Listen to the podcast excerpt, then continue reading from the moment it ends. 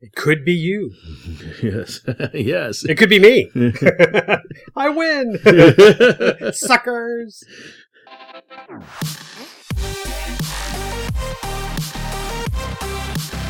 Welcome to the RC Roundtable Podcast, where we discuss the latest RC hobby news, events, model reviews, and a whole lot more.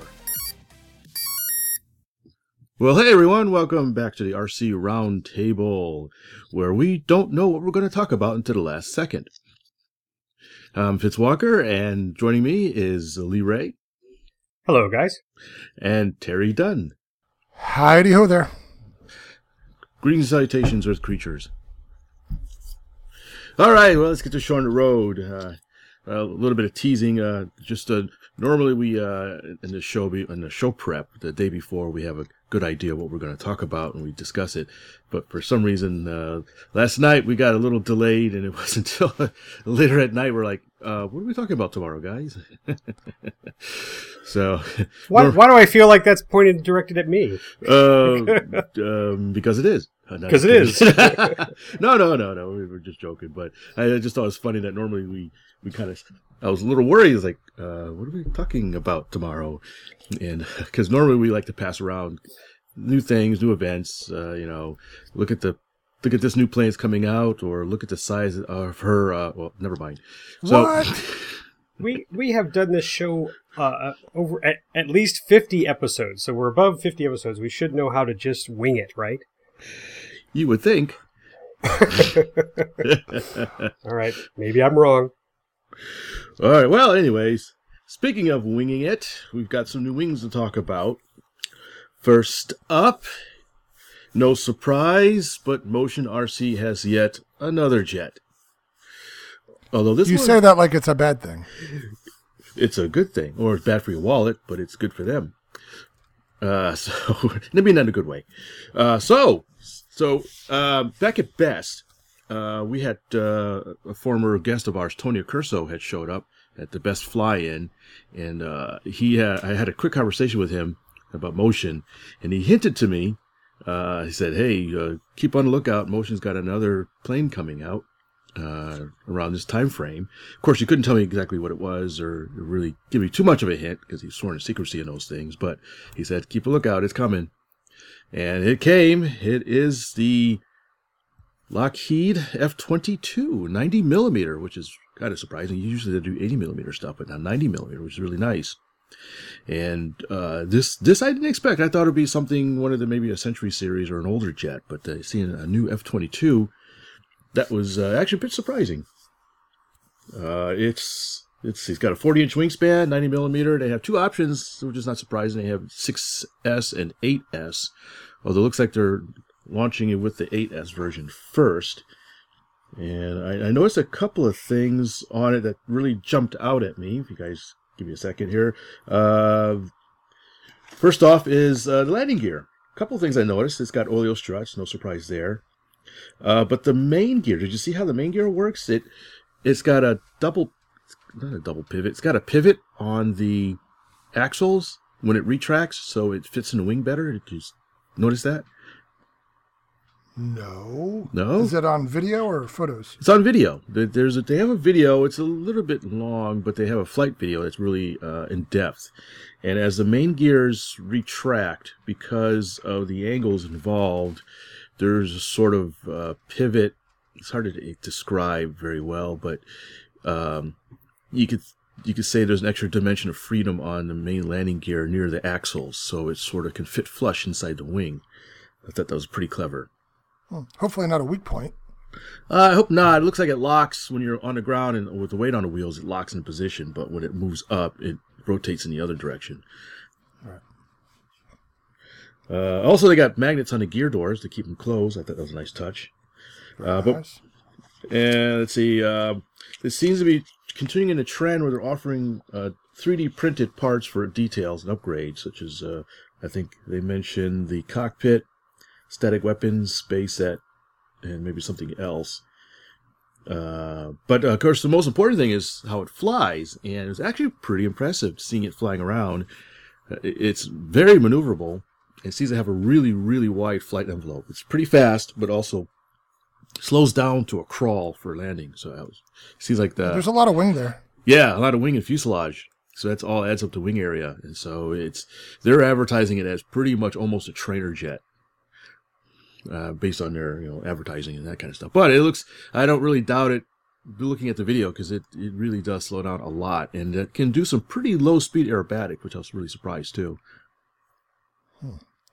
I We're guess I'm still not really calibrated with EDFs because a, a 90 millimeter with a 40 inch wingspan seems like a lot, a lot of fan and not much airplane. Well, jets normally have don't have much wingspan to begin with, Uh, and I think they got away with on this one because it has so much surface area. If you look at the thing, it's it's got a lot of flat plate area on the bottom of it, so I think that's how they can get away with it. Yeah, and still, it's I'm sure it's much longer than it is wide, so it's a sizable model.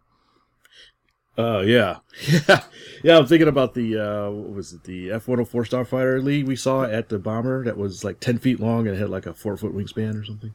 yeah, yeah. so uh, there's worse cases. So uh, so if you look at the weight, don't get discouraged by that. It's got a lot of wing area, and um, as a former Lockheed toad, that was interesting to see that because I remember seeing parts of that when I back when I worked at Lockheed, parts of that jet being built. Uh, some was built in, here in Texas, and it was assembled in Georgia. Uh, so, and it's uh, got a it's our basically our, our best superiority fighter we have in the states. So it's neat to see a, a new modern EDF model of it. I wonder what aerodynamic constellations they had to make so that it doesn't require an onboard computer. I mean, the model? Well, yeah, the full scale is inherently unstable, right? Oh, you just move the CG forward.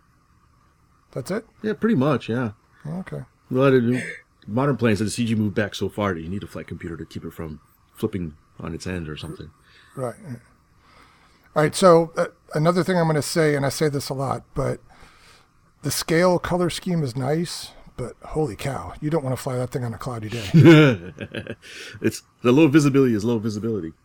right. Yeah. Are there any scale high visibility schemes for this model? I don't recall seeing any. Some of the prototypes had some odd panel lining and, and more solid color, uh, but uh, there's not like a Thunderbirds version or something. Yeah, I wonder if they're going to pick it up at some point. I don't know. The problem is there's Probably- not a whole lot of them. Yeah, and they probably cost a lot more to operate than an F-16. Yeah, you're probably more likely to see a Thunderbird version of F-35 than the F-22. Oh, really? Yeah, Why do you think that? there's a lot more of them. Really? There's more F-35s? Oh yeah, they, they plan on building thousands of those things. Huh. Who that, knew? that was the whole point. Was they they were going? It was a program that between the United States and various other foreign customers, they were going to build a lot of them, and so that would keep the price down. you know, Right. you know when it first came out, they were supposed to be like thirty-five million a pop, Uh-huh. and now they're what double, triple that.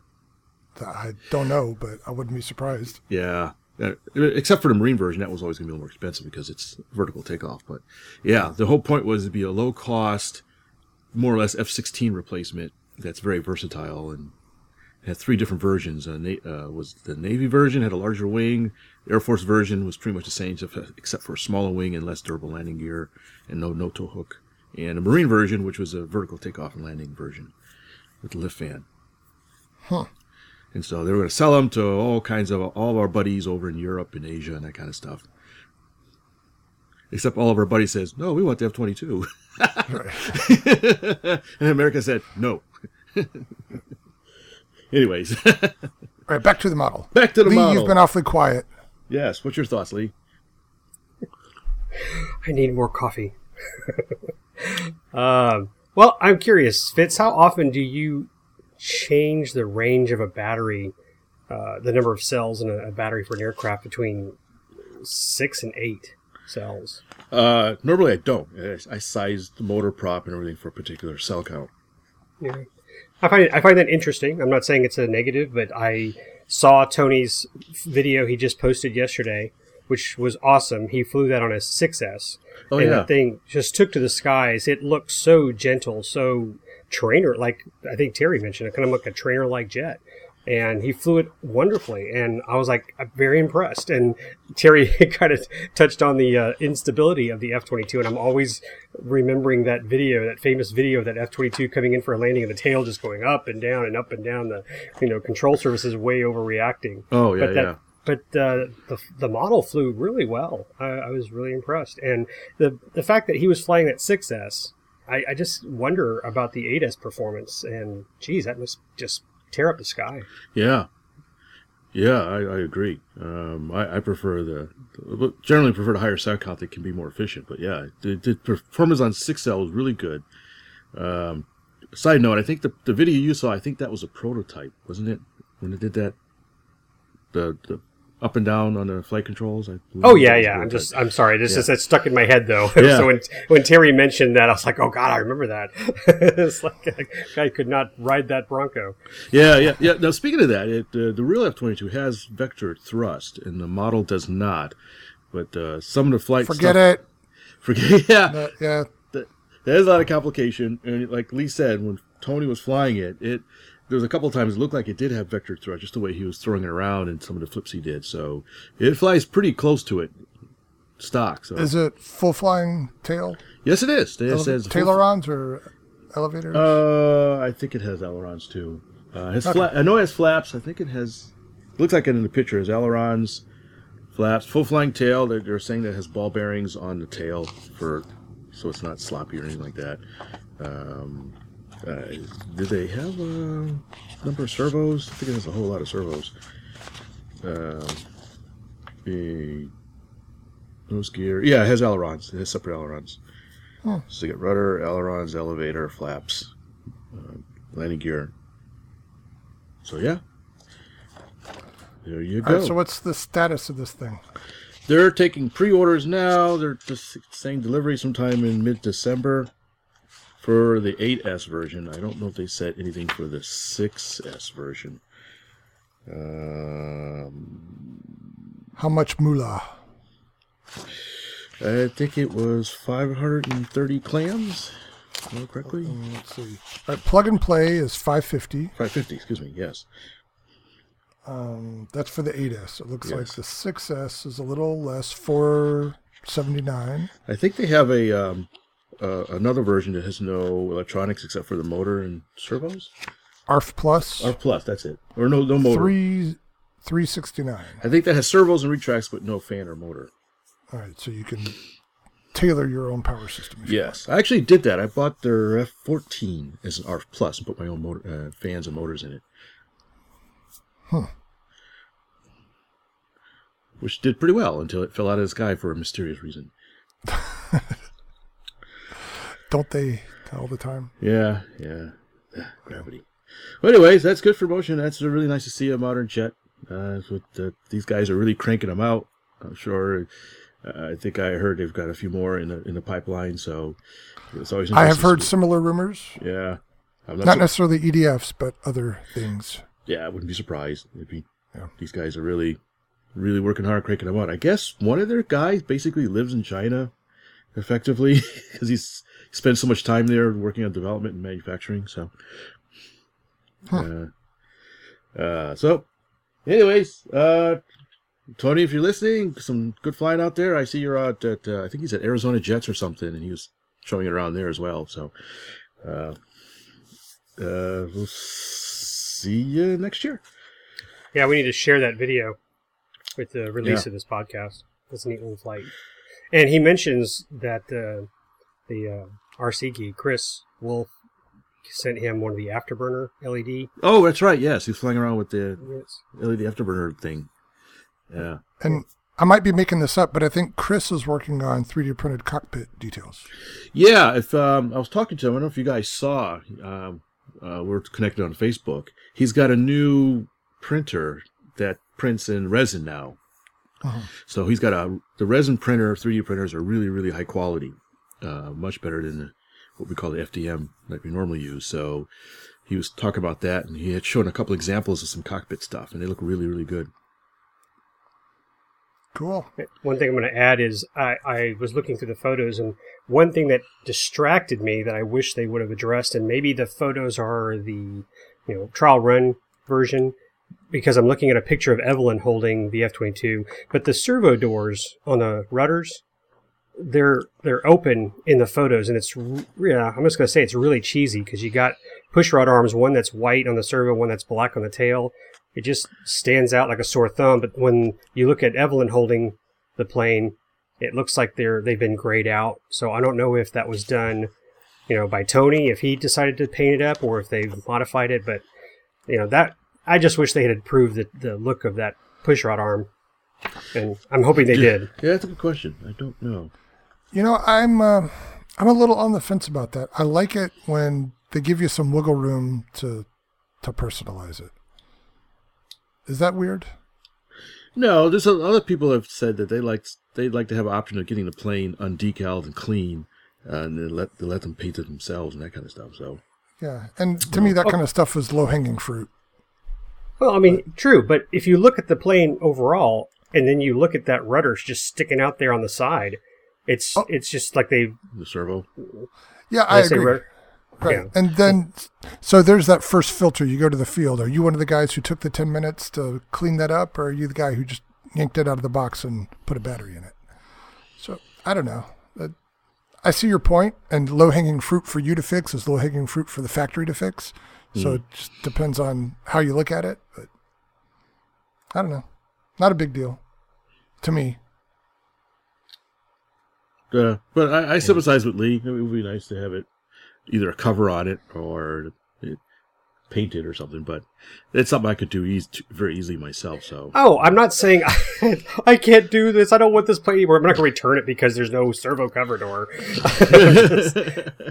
but with all the all the wonderful details and, and lines and, and the, the the work they did on it, I just you know, I was like, come on, how hard is it to just whip up a, a vacuum formed servo cover, you know, painted gray, I don't stuff like that. Never Throw it in the of box. But Yeah. Yeah, Anywho. and for Yeah. 500 bucks for a model. Yeah, I get it. Yeah, I don't disagree. all right, All right, well, on to the next one. I I guess this is Jet Month because there's a yet another EDF that's popped up. Lee, you you made us aware of this one. I had no idea this was had made a return. Well, yeah, me neither. I I've seen the red one before, and uh, I the reason I brought it up is because Fitz. I don't know. You don't have your uh, F eighty six anymore, right? No, may it rest in pieces. Sorry, uh, but several years ago, Fitz and I were flying our F eighty sixes at best, and These are I've- the Great Plains Micro F 86s. I love it when Terry comes in to just like insert the what the what the listeners don't know. yeah, what the hell we're talking about? Thank you, Terry. You are I'm the subtitles. you are a vital asset to our our show. Uh, Your footnotes. Yes, Terry, the Great Plains Micro F eighty six. Uh, I've had my ups and downs with that aircraft. Uh, I sorted some of them out because I got rid of the toy transmitter that came with it, so I, I bound it to my my own radio now. So that it, it seems to have helped, and I've changed batteries, so I get a little bit better performance. And I do like my F eighty six, so uh, I enjoy that. But I when I saw this come up, and I was like, okay, someone I just happened to glance doing a search on it that people were comparing at the time the MiG 15 with the Great Plains F 86. I was That like, is well, the E Flight UMX MiG 15 that Lee is referring to. almost need like a little chime to announce Terry's. yes.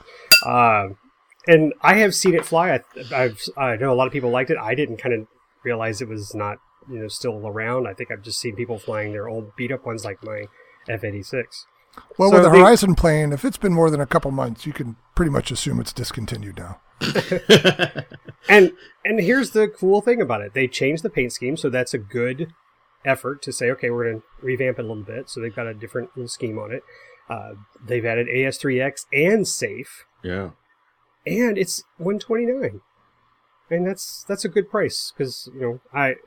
On a side note, I was thinking again about the DC3 about it being 160 bucks, and I'm thinking, well, this is a much better price, and you got something that the DC3 desperately needs, which is stabilization. Actually, DC3s are on sale now. You see that? I saw that they're ninety nine dollars, Yeah. but they still don't have you know AS3X. Yeah, yeah. correct, correct. and I wish they had had made that change. But who knows? They they might change their mind. They'll mm. get wind of our show and they'll say, you know what? Maybe he's onto something. Maybe we could sell a lot more if we listened to those three guys at RC Roundtable. yes. Yeah. So back to the Mig. yeah, I like, like I like that it has A3X on it for a small plane like that. I think that's a good thing to put in there. So it didn't have that before? Don't know, did it? No, no, I don't think so. Hmm. No, it's it's an older airplane, so I don't I don't believe it had AS3X back then. Yeah, I don't think it did. And if it did, I apologize because I didn't have one. But Oh. I wanted to mention this uh, because I like my F-86, and if you're looking for a little micro, you know, EDF jet, um, I, I again I haven't tested this one personally, but if it, if the comparison is does it fly as good as the F-86, and the answer is yes, then this is something you should look into. I think this is a great little throw in the car and toss out there, and you know, get the nice little sound, and you know, have some fun. And and I saw the video briefly, so it looks like it. You know, I don't think it looks much different than it did, but you know, nice nice little thing to look at. However, next shipment mid December. so pre-order now, so you may not get it for the holidays. You might have to just cut a piece of paper out and run around the room. So what was different about the color scheme before? the old one was just all red. Oh, that's right. Okay. I actually have one of the older ones. Well, pieces of it. I bought it off of somebody off of RC groups just for the parts. They were giving it real, uh, selling it really cheap. Um, but now that it's been reintroduced, and maybe I could res- resurrect it, get some spare pieces, and get it flying again. There you go. Yeah. So the fan and motor and that kind of stuff are the same. Just a new brick with save, new paint. I'm guessing that's what it is. You know, I didn't go into all that. It's a 180 It's got- 500 kV motor. yeah. uh, 28 millimeter fan. I'm guessing it's Yep. the same fan as before. Itty bitty. Itty bitty, bitty. teeny weeny little polka dot plane. Um, But you know what? Can someone? Uh, I mean, I'm looking it up too. But can someone confirm whether the other MiG had AS3X before? I'm sure there's an, like an old E-flite. There's like it's like start. Here we go, making the noise of the typing. While I'm researching that, uh, what's the wingspan of this thing? Did I miss it? There's small length. Tiny. yeah, yeah. Make sure your prescription's up to date. Here we go. Uh, 16.2 inches. yeah, a little bugger. 41.1 centimeters for those of you metric fans. Thanks, Terry. Now, I hope I hope this one is a lot easier to launch than the F-86, which could. Uh, I I agree. I, you know, I don't know if we had this talk before, but you know what? The the the solution I found with my F-86 is I was giving it way too much power. I think uh, a lot of us were tossing it because you know, like a, a larger EDF, you kind of wouldn't need as much uh, power coming into that thing to keep it from stalling. Yeah, But Olympic once I started, yeah, but once I started flying the F-86, I brought power down to half, and I could just do an easy toss and then slowly bring it up, and it had no any. It didn't have any poor performance or Huh. takeoff performance after that. So now that's just how I toss it. Just one of those learning curves. Yeah. Well, well, if I still had mine in one piece, I could, sure- could try it. I will keep my eye out for you if I find one. Yeah, because yeah, once it was on step, it flew really nice. I had a lot of fun with mine. Well, I found a review here that actually says this guy had had AS3X. So Hmm. maybe maybe the system's a little different. Maybe the um, maybe it just could be the paint scheme. Well, it has safe select now, so I assume that's new. If I recall, our uh, buddy Keith Sparks had upgrade parts for these. Hmm. I think. Uh, so I gotta look real quick. I think he had. Um, was it Parksville? Okay, well, Really one thing I didn't notice the battery's different. They've they've upsized the battery. Oh, the they? stock before was a 200 milliamp, Yeah. and the stock on this one is a 280. So that's good. Oh yeah. Oh, there we go. Yes, he does. He's got a for both the F-86 and the MiG, the UMX MiG. He's got uh, reinforcements for the nose, uh, new cockpit canopy, and something for the wingtip. Looks like these are all vacuum formed pieces, uh, made out of PET G, twenty thousands PET G to uh, increase the durability of the plane, protects the wingtips from landing damage and some nose guards, that kind of stuff. So that's good. So hopefully, uh, since it's coming back out market, he'll see some uptick. Yeah, hopefully they still fit. I would assume the airframe is still the same. Yeah, I don't think they make new molds. That's probably too expensive just to reissue it. Well, I'm watching the flight video, and I feel that it's greater than the flight envelope of the F-86 that I have. I still like mine, but definitely the E flight looks way more agile, and oh, you know they probably have a really good pilot on the sticks too. So yeah, it's a it's a good looking plane. I think it's a winner if you're looking for something a little EDF to get started. So if you can't afford the 550 buck F22, and you need to get started on an EDF, uh, consider the MiG. All right. All right then. Well, we've got you got a choice, big or small, cheap or expensive. How much money do you have to burn? Yes, for every uh, budget. okay, well, on that note, uh, let's uh, take a break and we'll be right back.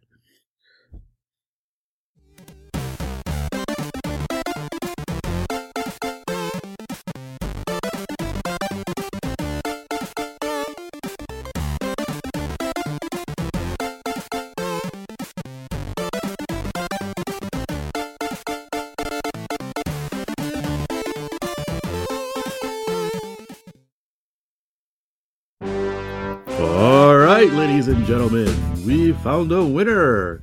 Yes, if you recall, we had a uh, with uh, an agreement with Balsa USA that uh, if we hit a certain milestone on a number of likes on our Facebook page, which was what was it, Terry Lee, 581. 581. So we've hit over 581. Do you know what it is currently? It was a little over 600 last time I looked. All right, they like We us. We had a surge during best. Yes, they like us. They really like us. So we've hit the milestone, and and and we will now uh, pick a winner to receive a free kit, if I remember correctly, from Balsa USA. So uh, stay tuned to our Facebook page. We will announce the winner, and also on our next uh, podcast, we'll announce it again. But uh, stay, take a look at our Facebook page and see who won. What lucky soul won a nice kit from the uh, Balsa USA kit manufacturer. It could be you. Yes, yes. It could be me. I win. Suckers. And I don't know if you said it directly, but thanks to Joe at Balsa USA and everybody at Balsa USA for helping us out with that. Yes, we had Joe on our show uh, a few episodes back, and he was a great guest, and he had lots of really interesting things to say. And he's he he lives it's in his blood for fly model airplanes, and uh, so he was a fantastic guest, and he was very generous for them to do this for us. So are, our eternal appreciation to them. All right, next up, uh, let's see. Uh, Lee and I, of course, we had a special podcast at Flight Fest with uh, some guests, but uh, Terry was left out of that, so we thought we'd uh, follow up with a little bit with Terry to compare notes versus uh, Flight Fest in Ohio versus Flight Fest Texas style.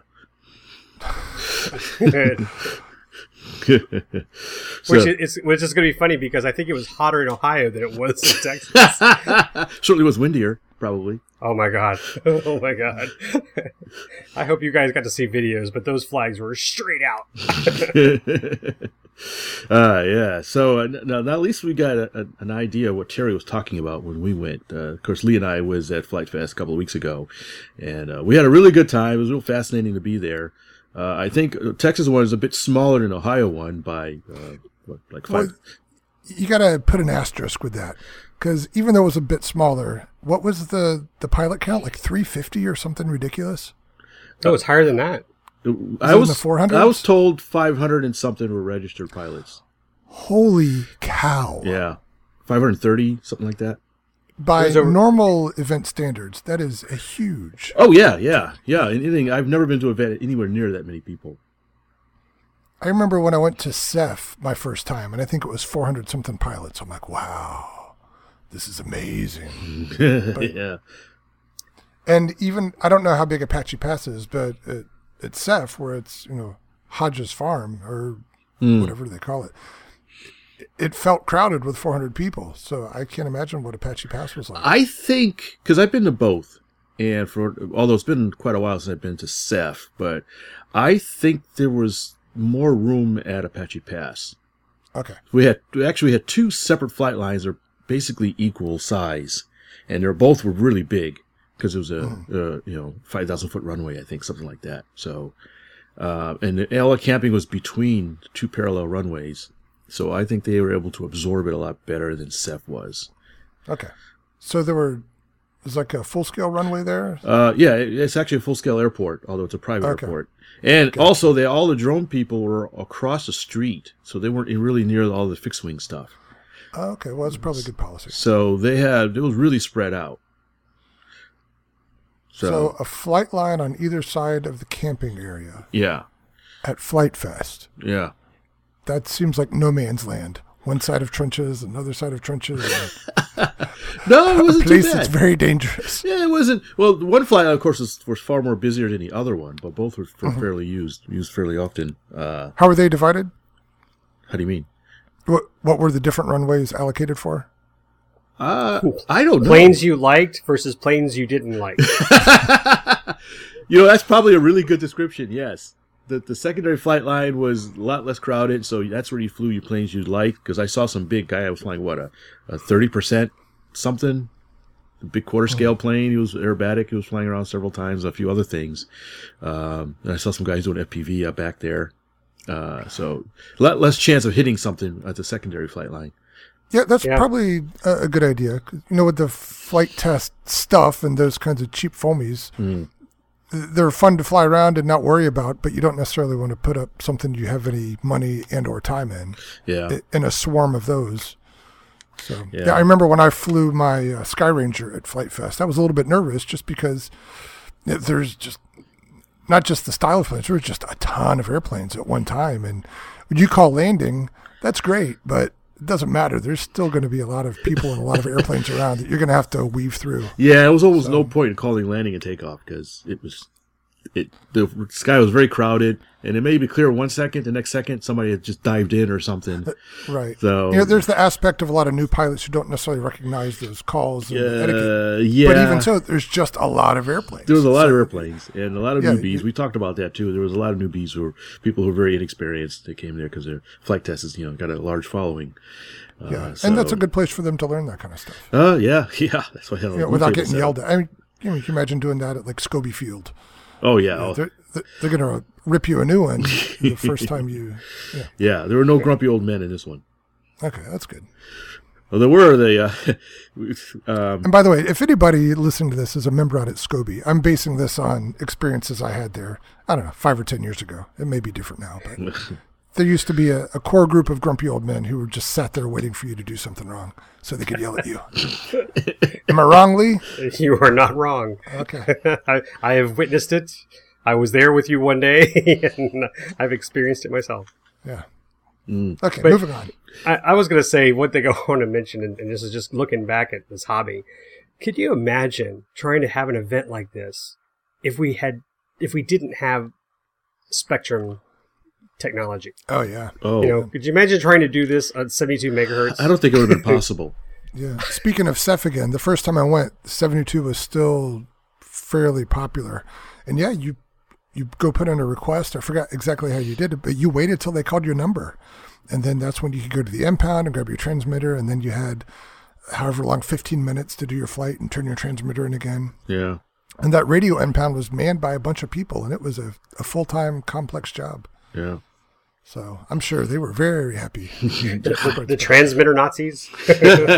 No, I, I think it really did take a lot of the overhead out of any sort of sizable event. It did. Yeah, I don't miss those days. no, not at all. and they probably had a, actually had a cap. And they've even said, you know, we can only register a certain number of pilots. Yeah, you might get a point of saturation where you just, you know, you only get to use your plane once a day because there's just too many people to cycle through all the channels. Yeah. Well, and that being said, I, I had an issue with uh, a DSM2 receiver, so you know, Oh yeah, you did. DSM Yeah. two. Yeah. They still make those? I love I just love that Horizon guy come out to goes, "Where'd you get that? Like a, an old helicopter?" like, no, I had this. He goes, "We don't fly those anymore." We, I was waiting for him just to berate me in public. This guy's got a DSM2 receiver. Can you believe that?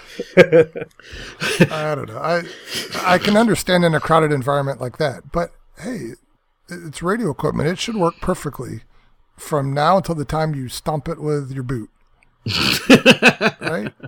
Well, the, the, the conspiracy theory is: did they invent DSM uh, DM, yeah, D, what is it? DSMX. DSMX. Dis, DSMX. Yeah. Did they did they create it to overlap DSM two and to cause some issues? Is the, or is there you know Hmm? conflict? Wait, where- wait, what, what conspiracy theory are you throwing around here? Did I did I say something? No, it sounded like you're you're talking like Horizon had malicious intent. Tell me what you're saying. maybe not maybe malicious, maybe just accidental. oh, is it just overpowering the DSM? No one's gonna fly DSM two anymore. Don't worry about it. Just keep pushing those DSMX receivers out there. Well, it's a- All right, tell tell me what your theory is because I'm not understanding. The the converse the conver- the piece conversations I had while I was out there, and I mentioned how I had my brownout. Which, by the way, I wanted to tell you guys the Thunder and Lightning flew great during the brownout. That thing was in a nice left turn. I could have just put my transmitter down. I could have sat there and watched it land. But when it, as soon as it came back towards us and it got some kind of signal, it just that's when it flipped and rolled on its back. I was like, oh, if I just turned my transmitter off, it would have just been a free flight model. um, but they they just said with uh, as as much DSMX running, they've experienced problems with people flying DSM two. They've had that happen frequently when there are a lot of DSMX pilots or aircraft up there that it seems to, and I'm just making up words here, oversaturate the frequency you know settings, and and DSM two gets drowned out. Okay, so when there's how do I word this? So DSM two is not as does not work as well in saturated environments as DSMX. Is that part of what you're saying? Okay, now what's the part where you're saying things were intentional?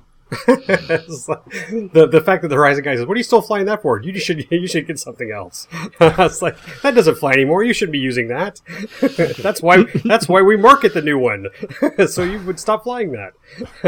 no, just he just he made it very clear that they don't recommend you flying DSM two, especially in these very populated environments with DSMX receivers. Okay. yeah. I, maybe a better way to say it is that as they improved their technology, it got more resistant to failure.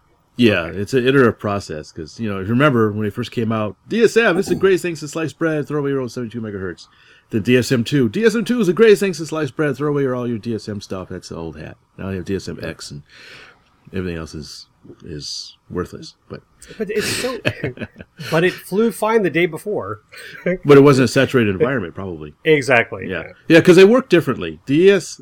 It wasn't really until they got to DSM X they really got true spread spectrum uh, uh, technology into their systems. DSM, DSM two really aren't true spread spectrum. They're more of here is a band. Let's pick a couple of frequencies that we think are clear at the moment and use those, um, and then it, they get stepped on by all the DSMX stuff. Right. What I Well- told you guys when I did combat at Flite Fest Ohio, I was using my Futaba system, and I've never had one ounce of trouble, knocking on wood here, with any of my Futaba gear. Mm. And I've like I can't even think of any instance where it's had me doubt. And when I was flying combat, I felt like I was commanding it through two cups and a string. it was just loosey goosey. There was some lag there, and yeah. So Yeah. I think once you get that many signals up there talking, it, all bets are off. Yeah, that's, that's pretty amazing how that stuff works. I'm not angry.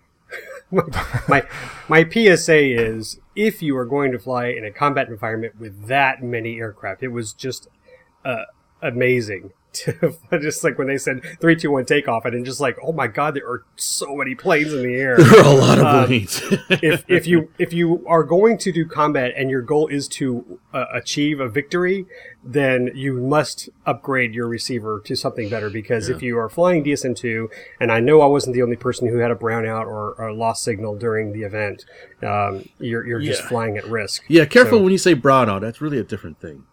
Yeah, I'm I'm, I'm just correcting myself. okay. So uh, it was a, it was an LOS, Yeah. and uh, anyway, I. As I said, it worked fine in the past. I haven't, didn't have any other problems, but with that Yeah, but that were you many flying aircraft- with a hundred other people? I know. I So really- fly really control this- line during combat. Scout middle of the there you go. Or ham. Do you Now- have any ham? Now, did they have did they have the same announcer there? Did we have this guy? I forgot his name, but Stefan? Stefan, yeah, the malicious enabler. yes. Okay, I was wondering if he, he, if he was a common uh, component to those Flite Fest things. I mean, You know, he, in he middle almost could have school- said. In middle school, when it looked like two kids were going to fight, there'd be the ring of kids around them, pushing them towards each other, trying to egg them on. Yeah, that's Stephanie. That's Stefan. Yeah. Punch harder. Now rip his clothes off. See if you can choke him with it. I was waiting for him to say, "Let me see the bloody corpses." Uh, did you did you hear the guy says that's the way he is all all the time? It's like his Oh, yeah, normal personality. yeah. You watch the videos, right? No. Oh, well, there you go. Watch a couple recent Flite Test videos and you'll Yeah. see. Yeah, they were filming there too, so hopefully they have an episode coming out sometime soon of that. I think, If they haven't already have one. Yeah, don't know. and you might be embarrassing yourself here. Might be embarrassing all of us. Uh, I know nothing. So uh, what else I'm can we compare? Um, Mud. blood.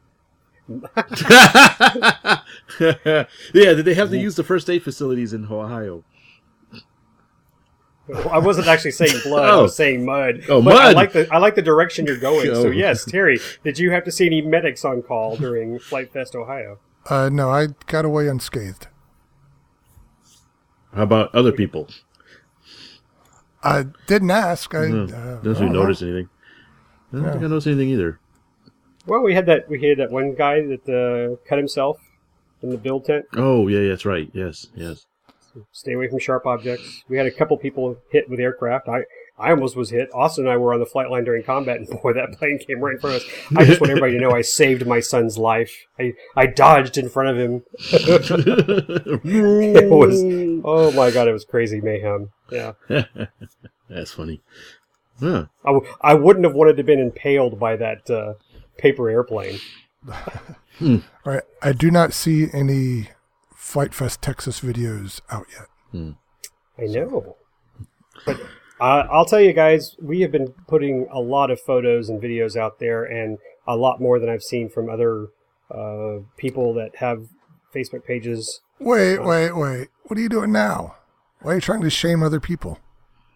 because I can because I I'm I'm the honest person here. I think it was I was a, I was a little disappointed that there weren't more uh, either podcast or uh, flight Flite Test themselves. You know, not put, posting stuff on a daily basis from Flite Fest. Yeah, I will say that from my vantage, an event with that many people attending, I expected more coverage, more personal accounts, more photos, more Yeah. live feeds. Yeah, there's a RC groups thread on it, but yeah, I agreed. There wasn't really a whole lot in there as far as pictures and stuff. There's a few people chimed in, but not a whole lot. You would think from such a big event with so many people, it's like nobody has nobody's. I guess everybody's too busy flying and crashing and building and, and having a good time and taking pictures. But uh, Yeah, that's Right, good and too. and I'll I'll I'll grant you that Fitz, but you and I both know you and I were walking the flight line. We did a couple of live videos, Yeah. and I've been perusing Facebook and a couple other sites, and Mm. I'm not seeing coverage. And it's I I'm disappointed because we made a huge effort to go out there. We spent a lot of money to attend this event. We were there from Thursday till Sunday, and it was great. I loved it. I hope they come back, and I wish it had been pushed out a little bit more, or at least, at least I wish other people had put out some some live uh, videos, you know, during the event. Now, and, and that's also because I I will say this: I did hear in the build tent, and maybe uh, Terry, you kind of mentioned on this uh, for like at Ohio, or I know you said it about Neat, but. Uh, some cell phone coverage was very limited. I know that Sprint was like null and void out there. I heard a couple people saying they could not get a signal. But as a Verizon customer, I n- always had a strong signal, and we were able to get stuff out immediately.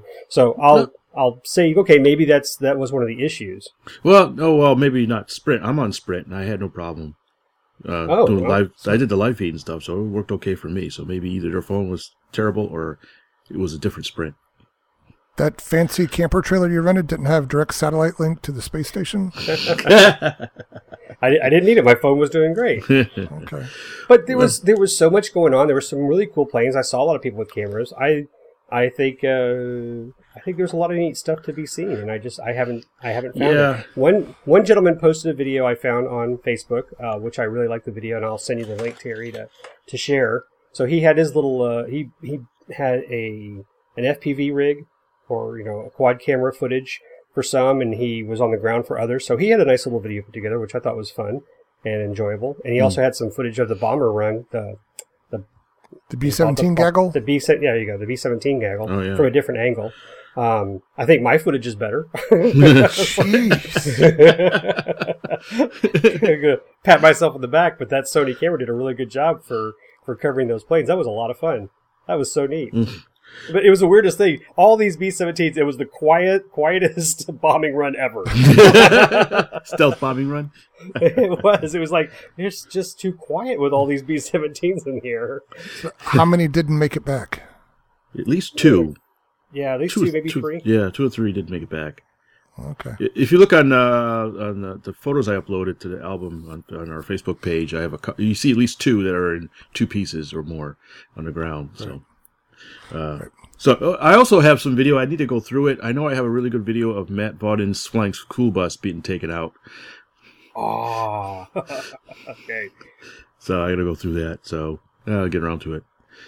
So, anyways, it sounds like um, both our experience, our experiences between uh, north and south are pretty similar. Yeah. So, so that, it has a feel, yeah, it's definitely got a feel. It's and it's a feel different from other RC events. yeah, it's very different. yes, Well, I'm gonna and I'm gonna nod with uh, give a nod to Terry. He's right. It's a lot of family. It's a big family event. There were a lot of uh, husbands, wives, kids sitting in the build tent doing stuff together. yeah, Uh, the the the young kid Max who came from DC with his dad, you know, to come down, build a plane, fly it. Austin, you know, met him. They worked together. In fact, when they left, they left the when they went back to DC, they gave the plane to to Austin. Cool. so he's got the the pig in the his room right now, and I'm he's like wow. all ready to put differential thrust on it. So It, I said okay. is Austin going to keep in touch with him? Uh, I think so. Yeah, they exchanged uh, cell phone numbers, Oh, so that's good. Should be fun. Is that the By new the way- pal? Maybe, and you know what? If Max is listening, I don't know if he's a, a, a listener of our show or not, and maybe I'll tell Austin to uh, to have him tune in. But that kid was a great pilot. I don't know if you were watching the, I guess it was the second uh, combat fits when you you may have been recording, so you could may not have been watching. But when he was flying that that pig the first time, and he had gotten hit a couple of times, that that thing looked like it was ready to go down. But boy, he held onto it, and he flew that thing all the way to the end. Yeah, I saw that. I remember that specifically. Great piloting. Yeah, Great piloting. I thought he lost. Did, did he lose a motor or something? I, I think he had lost power on one of his motors because, or maybe clipped a prop or something, because he was he was always like right wing high, yeah. trying to keep it up, and he was flying way far away out in the the crops. But he brought that sucker back. Yeah. I mean, it was, and they got it flying again. So again, kudos to Max. Uh, It was a great, great effort. it was awesome, and I think he, you know, he really showed it to some of the adults who just dorked it on takeoff. and then sadly, there were a lot of dorks on takeoff. Yeah, there You were. Just you could see it in their face, like, "Oh man, I didn't even get to go up for ten seconds." Maybe they were using DSM two. Oh. Uh, and you know what? I was one of those sad people when I when I took off and you know that thing went down. I was like, "Oh." Burn. All right. Well, But yeah, lots of fun. yeah, it was a lot of fun. A great event. Glad we went. So across the Balsa modelers, Bamaba, Balsa modelers, what is it? Balsa Mahler Builders, right? Balsa Balsa model model- aircraft builders. Aircraft builders. There- Hold on, let me do it again. so, let's go say Bamaba. Is it the people's? is it the people's front of Balsa or a Balsa people's front? So on the Balsa Model Aircraft Builders Association, otherwise known as BAMABA on Facebook. Uh, it's a really good group. If you should join, I, I really uh, I like following it. There's some really uh, good topics, good questions, cool builds. But a topic that came up uh, the other day, which I just started reading, and I was like, "Wow, this is interesting," was a question about adding isopropyl alcohol to epoxy to thin it for like fuel proofing. And I just was reading some of the comments, and it's very interesting how some of the science came out. And I have always thinned epoxy with isopropyl alcohol. I've been doing it for a very long time. And if I'm doing it for fuel proofing, I would usually go with a much longer uh, cure time, such as a 15, 20, or 30 minute epoxy versus a 5 uh, to uh, let it soak in. But what I found interesting was mm, a lot of people were saying don't use isopropyl, use denatured alcohol. I've never used denatured alcohol for thinning, so just never, I guess, researched it or never thought it was, I was doing it wrong because what I've been doing seems to be fine. But I was curious if you guys do uh, isopropyl or denatured, or if you use something else to thin. Why would I need to fuel proof my electric airplanes? and there's Terry. How about you, Vince? well, Terry's opinion doesn't count. yeah. Story of my life. Uh, actually, I use denatured. Have you always used denatured? I think so. I, I don't know if I've used isopropyl. I might have in a pinch, uh, but I normally have a lot of denature because I also use denatured alcohol to pit the thin paints that I use for uh, plastic model painting for some of the acrylics. So it does double duty for me. Uh, and, and I do the same thing. I'll thin it a little bit for either uh, fuel proofing on a firewall. In fact, I did that in my latest QT build. Um, I've also thinned it a little bit when I, if I'm fiberglassing the wing center to reinforce it. I'll thin it a little bit, not a whole lot, but a little bit. And uh, so, uh, so I've always had it. I never really use isopropyl. I think denature's cheaper, anyways, isn't it? You can get it in a large quantity at the Home Depot stores or Ace hardware stores. well, I guess it depends on how much you're using. Well- I mean, I've, I've got a bottle of isopropyl I've had for at least a year. So, well, see, I use I use quite a bit of it because of the, my plastic model painting. So I've got like right right here, I've got a quart of it of denat- denatured alcohol. oh wow, and and, and uh, I mean it'll last me quite a while, but still I use so much of it that I, I buy it in larger quantities. Uh, for I think isopropyl's cheaper, but aren't there different versions, like different water content of isopropyl? yeah, I think there's perc- right percentage, like ninety percent or ninety five, something like that. Well, I think yeah, that's and I think that's the key that I uh, that's the lesson I learned here. Uh, I use isopropyl a lot in my workshop to wipe off decals, to wiping off my solder joints, you know, get the resin off. Uh, again, thinning epoxy. I mean, I do use it quite a lot, but now that I've read the comments here, I'm I'm gonna switch. I've never tried denatured to thin epoxy. I don't do it a lot, but like if I'm setting up a uh, a seam that I don't need finishing resin, if it's something I can just do quickly with epoxy, regular epoxy, I think I will start trying that out. And the answer was what Terry just said was uh, denatured has less water.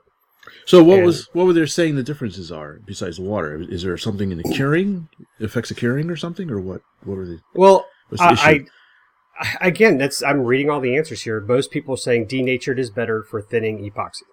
And I, I think the water content is the only thing issue. Now, some people are saying, why are you thinning epoxy when you should be using finishing resin to to do that kind of thing? So I don't know if you've ever used finishing resin to fuel proof. Uh, Uh, I have, but I've also thinned it too with denatured alcohol. Okay. So sometimes I still need to thin it. well, you have to thin finishing resin. Uh, yeah. Last time I used some finishing resin, I thinned it. It was seemed to be pretty Wow. thick. I wanted to thin it a little bit. Maybe it's just personal Dang. preference. I don't know. That's that stuff's already pretty ready. I can't Uh, imagine it making any more. I, I, water. am pretty sure I did. Well, I don't know. Maybe I'm just crazy. I don't know. But I just said wadier. Wadier. Man, I need more coffee. Technical terms, viscosity. yeah. Uh, what am I doing on this show? I don't know. What are you my- doing on this show? I think my pen pain meds are kicking in again. Ah, wow. Uh, All right. Well, I I will. I think I've learned something here. I'm going to put it to the test. And uh, if you are on Bamaba, take a look at it. There's some really good comments Mm. and feedback, especially if you're using fuel. You know, if you're trying to, or if you're just trying to harden an area to make it a little bit stiffer. Uh, for example, when I made a battery hatch out of my Sig Far Sig Four Star 40, uh, it was it was a this is an older kit, so it was meant for a glow fuel plane. So what I ended up doing is I flipped the fuselage over and I thinned out a whole bunch of epoxy and I ran some little stringers on the top of the fuse just because it was a very simple balsa strip. And then I poured a whole bunch of that epoxy on there, let it sit, and then I could cut out the hatch so it would stay in its its shape. Oh, that's a neat idea. And so that worked out real well. Yeah, So that's what I would use that for. I mean, that's that's besides fuel proofing, you Hmm. can use it to uh, keep a, a shape intact Yeah. and the the thinner you can get it, the better because it'll it'll soak in pretty well. So I'll you know I'll try stuff like that to uh, you know especially when it's when it's balsa. Could you also put a, like a, a just a thin layer of fiberglass on it as well, so that to keep, help keep it hold the shape? I could have done that too, but I it just balsa was just real simple and uh, you know it's, it was a long time ago, so I was just trying. I, I wasn't I'm not much of a fiberglass guy, I'm still learning. Uh, Uh, And but anyway, you may not be aware, but you can actually buy epoxy resin in a spray can. And according to Elwood Blues, if you spray that on the brake pedal of an RV, then the good old boys will crash into the lake. uh, wait, what? What, you're not Blues Brothers fans? I've never, I've never. you just that. said two plus two equals five, so I don't know what, what you're Oh talking about. God, you call yourself an American? Go watch the Blues I know the Blues Brothers, but I have no idea what you're talking about. What scene? Crash into the lake? Bob's Country Bunker, the good old boys. Do you know what you're talking about, Lee?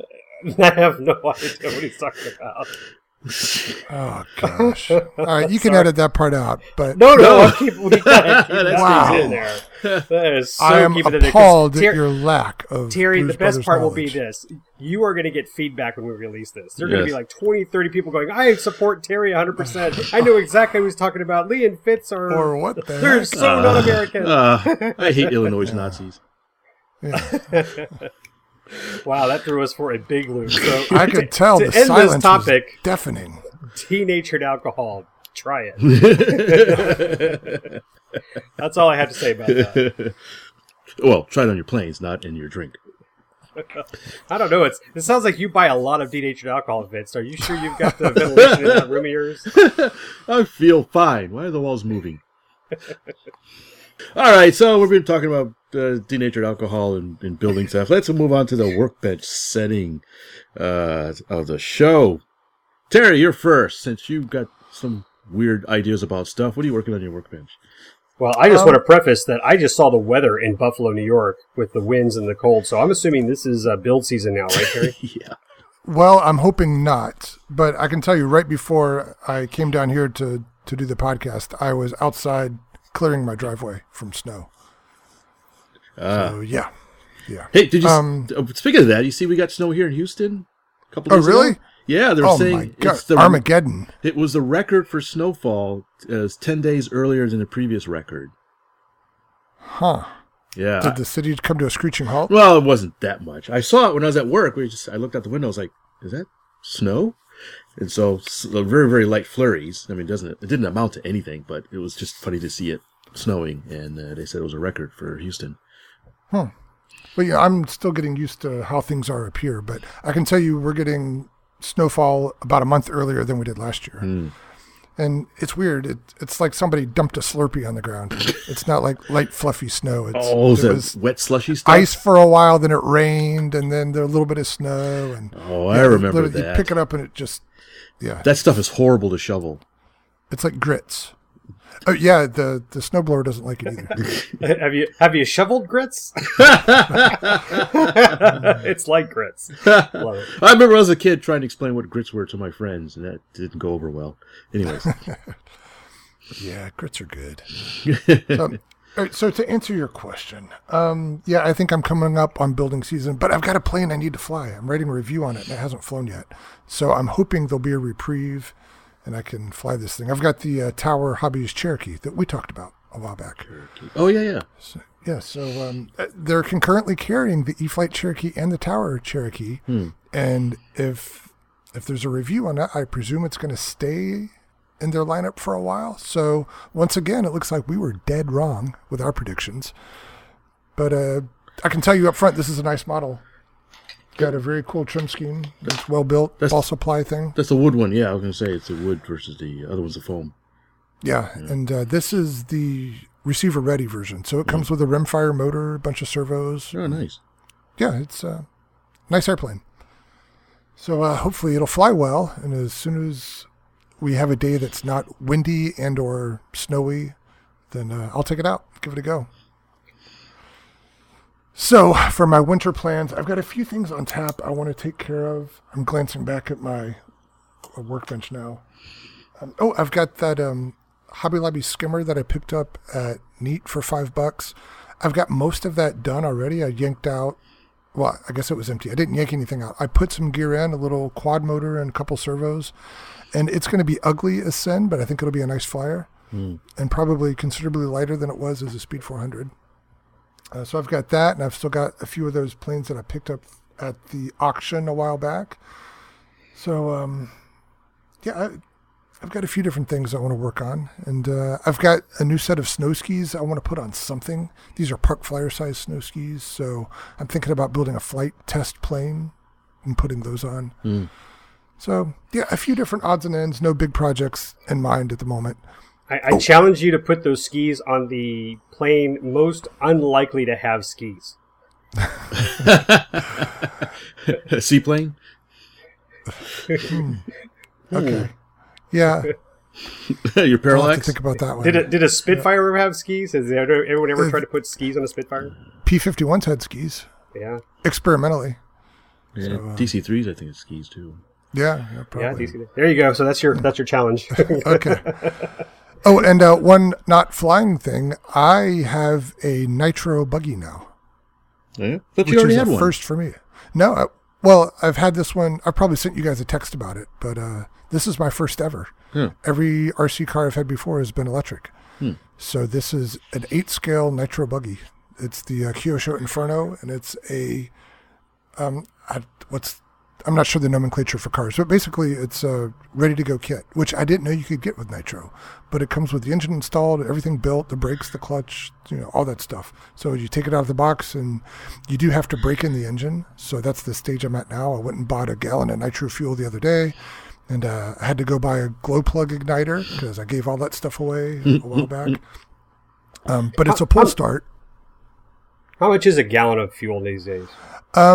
When I went, it ranged from about twenty-eight to forty dollars, depending on brand. And, nit- and nitro content too. Um, there may have been a little variation there, but yeah, I was looking at twenty percent, and there were four or five different brands, and you know me, I got the cheapest one. But even the cheapest one was O'Donnell, and it had it looked like it was a good mix. So Was it a 20 size engine in it? yeah, a twenty or twenty-one, something like that, Yeah. whatever it takes. I was driving one the other day. One of our club members had, uh, I don't remember what model it was, but a 20 size uh, buggy. Well, it was a truck kind of thing, truggy thing. Um, they let me drive it around for a little while and having a good time until the clutch burnt out on it. Oh, Yeah. but, uh, so yeah, I have to keep an eye on that. yeah. But yeah, this uh, looks like it'll be a lot of fun, and it's heavy, and I assume it's going to be fast. So Hmm. yeah, not something to be trifled with. Cool. So, anyway, so that's my winter, or that's my current winter plans. A few odds and ends, airplanes, a fast car, normal stuff. Well, I got a couple things. Uh, like you, I have one thing that's non-flying. Um, uh, I'm having another boat thing this coming weekend, tomorrow actually. Oh, cool. And so I had a couple. One guy was sort of saying, you know, I I like the boat thing, but bending down to put the boat in the water is is not good for his his old bones or something. Um, just as, as you know, Lee, you got to of course step down or bend down, and the water level is a couple feet below sometimes the uh, the Yeah, there's a bulkhead all the way around the lake. yeah, yeah, you know the lake. Yeah, so so I thought, well, hmm, I wonder if I could make something to help people get their boats in and out of the water.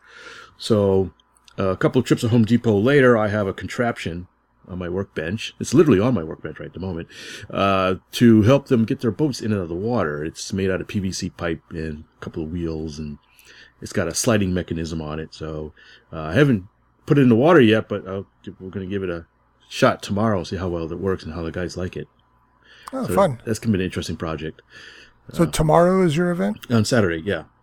How's the weather looking? It's looking really good, actually. Oh, nice. Yeah, it's looking to be pretty warm and uh, fairly calm. It might be the weather, the wind predictions might be a little almost too calm for sailboats, but we'll see how it works. Yeah. Uh, uh, I don't know. Lee, oh, Lee, do you think you might be able to make it, or are you? I don't think I'll be able to make it. Uh, I'm sorry. Okay, no problem. I know. Jeez. Some people. Uh, let's see. I still have that uh, 3D printed plane. I need to as- assemble all the parts. Almost all the parts are printed out. I was going to assemble it at Flite Fest, but never got around to it. Too busy with other things. So uh, that's Which one was this? This one is another one from the Eclipson people. It's called a Model Z. It's a low wing Okay. uh, thing. It's really nice looking plane, very organic looking. Uh, so uh, that's I've been meaning to get to that one. It's been a while, so I need to. That's next up once I take the boat rack off the table. Uh, and then uh, next thing is the 20cc P47 that I need Oh, to build. yeah. Yes. This is the one you're building for a friend. Yes. Uh, I'm going to build it for a friend, but I probably will I'll video it and probably make it a review as well. Uh, that I'm looking forward to getting finally on the bench. I've been pr- delaying and procrastinating on that one. Uh, that was going to be interesting because, like Lee's uh, Corsair, has got a rear intake uh, carburetor. So I'm hoping this will all fit together. Uh, although I think the P47's got a longer nose than a Corsair, so we'll see. Huh. Uh, and yeah, because it's a gasser, it's not electric. This is a gas engine, so this ought to be fun. Right. Uh, and that's it for me. Uh, well, for now, I'm sure. We all know you have a dozen secret projects that you're not going to tell us about. Uh, yeah, I do. I got other stuff post post P47 uh, I'm considering working on, so I have to see what comes up first.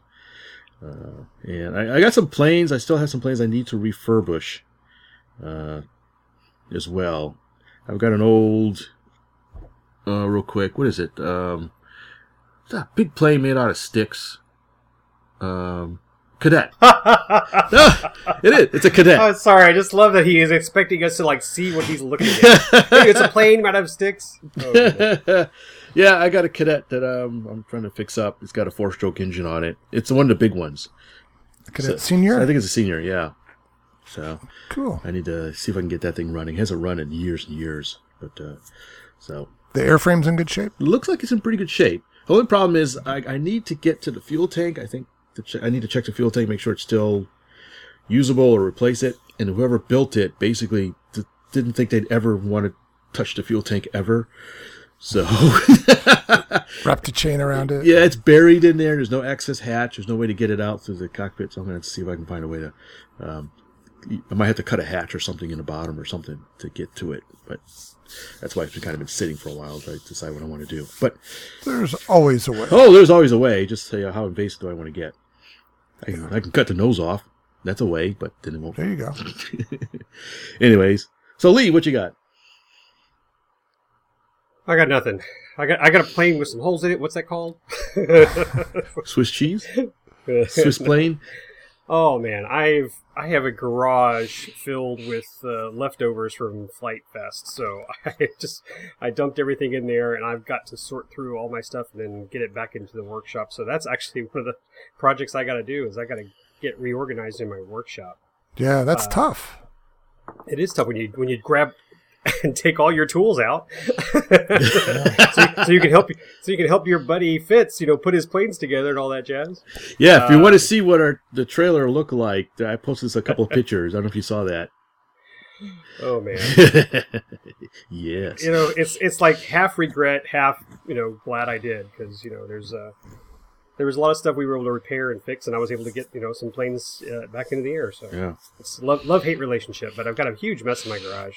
Tons of planes i gotta start sorting out. Plus stuff that i got from best you know some of those extra planes i got from best that i gotta reorganize uh, the big the big one for me is i gotta get that cessna 150 back on track. Uh, you know i had a paint issue it screwed up my windows uh, you know paint conflict so i've got to fix that uh, but it's it's you know it's on its down downhill run so it should be relatively easy to finish i'd like to get that done the, Lee is referring to the large SIG quick built Cessna 150.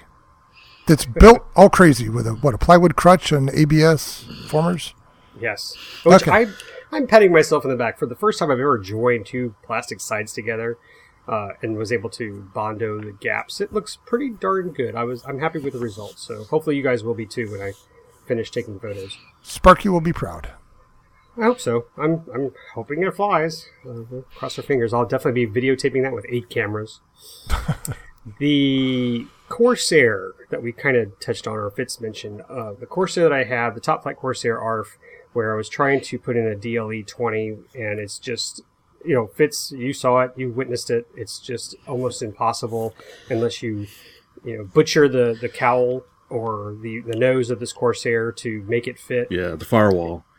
it's frustrating. I, I want to get it in the air, uh, so I, I kind of put the engine aside and said, okay, I'll, I'll work back on the wings. But another problem I had, I'm pretty sure we touched on it, was my pneumatic retracts, my Robart pneumatic retracts, where I had one side that would not lock in place. Yeah, weren't you gonna pressure. Weren't you gonna send those back or something? I did. I sent them back to Robart, which you know that it's not, I'm not, I can't say I'm frustrated. I mean, they they did the warranty repair, but to, the cost to ship them and all that jazz, and I was you know kind of I, I at the time rushed it because I was hoping to get the plane ready for the bombing event. Uh, Bomber Field. The, the event Lee's talking about is Bomber Field B-17 gathering in September, and you know it didn't pull through, but I got the retract back. It looks like it's better. You know, I put pressure in it. I could see one arm definitely extends better than the other side. So the other side's just a little, you know, wishing it was as strong as the the one that's currently on the wing. So anyway, I installed the retract back on the wing, and as soon as I tightened it down and I put all the hoses on everything and and I put pressure on, the arm wouldn't lock again. And as I may have mentioned, or I've done a lot of research on it, if you do not get those rails perfectly level with each other, perfectly parallel to each other and perfectly level, the mechanism will not work properly. And that seems to be the biggest issue a lot of people have is that they they try to throw them into the stock rails in an airplane and the wings just not quite level. Uh, you've got to shim it up. And in fact, I did have to shim the other side, and it does work perfectly now. But now I've got to go back and start finding various size shims because it doesn't look like it's just one particular hole that's off. It's like two or three. There's just it's really cattywampus. So hopefully I'll get that done, and, and the wing will be complete, and then I can put all my attention back onto the uh, the engine decision. And I'm kind of up in the air in that because if I can't get this the DLE 20 to fit, we talked about getting something smaller, Yeah, the uh, we, we looked at the Evolution the 15. Evolution 15, which has a carburetor in the front. It mounts more like a glow engine. Yeah, the only downside to that is I I have heard both sides of the uh, evolution opinion, and I'm kind of down the middle of the road right now. Nothing has swayed me to say no to it or yes, it's a it's a winner. Yeah, I've heard mixed things on Evolution, but I have an Evolution in my uh, Valiant, and That's the 10, right? yeah, it's a 10, and it's been fine. Uh, I haven't really. It's been really actually pretty good. Uh, one thing I heard may be the problem is you have to. It has a different oil to fuel mix ratio than some of the other uh, a lot of the other engines, and maybe people weren't reading instructions correctly on that, and noticing that it's got a higher ratio mix of oil than typical DLE does. Okay. Well, I need to do some research on that because I also want to know what kind of exhaust setup I'm going to put on it. Yeah, I don't want to just make it I, it- because it's a it looks like a standard glow engine. I want to make sure I put a muffler on it that doesn't just look like it's one of those side exhausts coming out this, of this you know nice warbird. a big giant muffler hanging out the cowl. Well, you don't you don't want that side. Yeah, you, you don't want that look. You Yeah. know, you, the trainer forty look. I don't know. I don't know what you call it. yeah, no, I agree exactly. I know exactly what you mean. Uh, but to wrap this up, I picked up a a Storch, a Flite Test Storch, uh, Kit. per the recommendation. Storch. the Storch per the recommendation from a, a Flite Test uh, guy, uh, Alex. Is that right? Um, just just one of the planes they recommended, and also Nathan uh, recommended it. So I picked up the the whole setup package for it. Figured I'd give give that a try from scratch and maybe do a, a, a video on it for my Raviation channel. Uh, I also have the Spitfire, but that's just kind of on hold. And uh, you know, working with Austin on his plane, we'll get that sucker set up to do.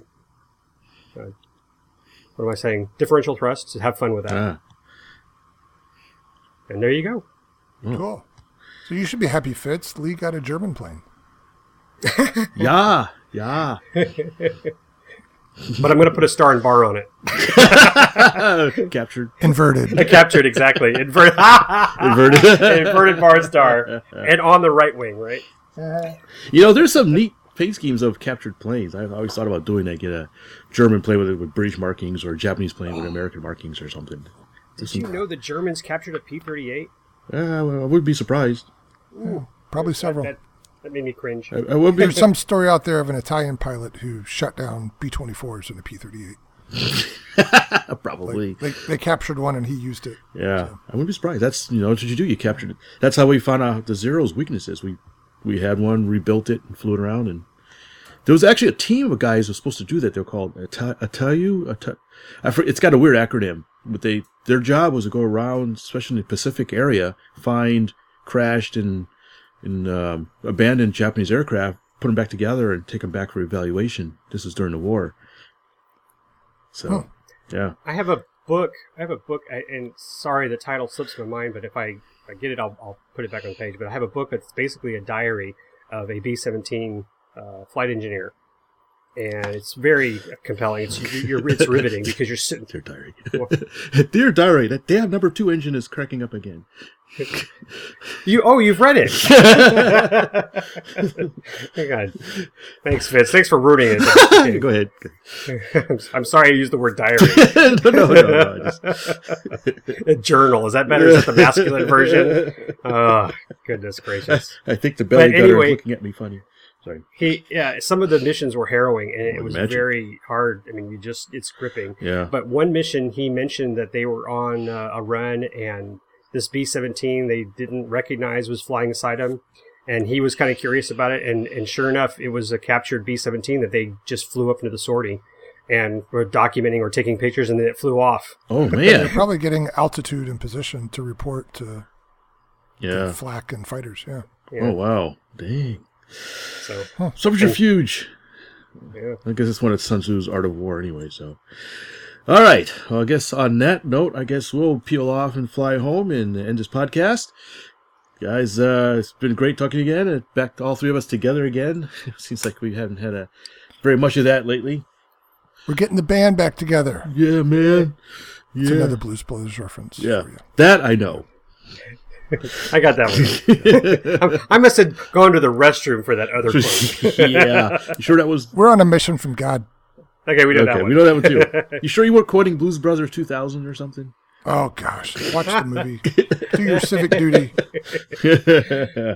All right. On that note, I'm going to do my civic duty and go watch uh, some war movies. Uh, good talking to you guys and uh, all the listeners. Thanks for listening in, and we'll see you next time.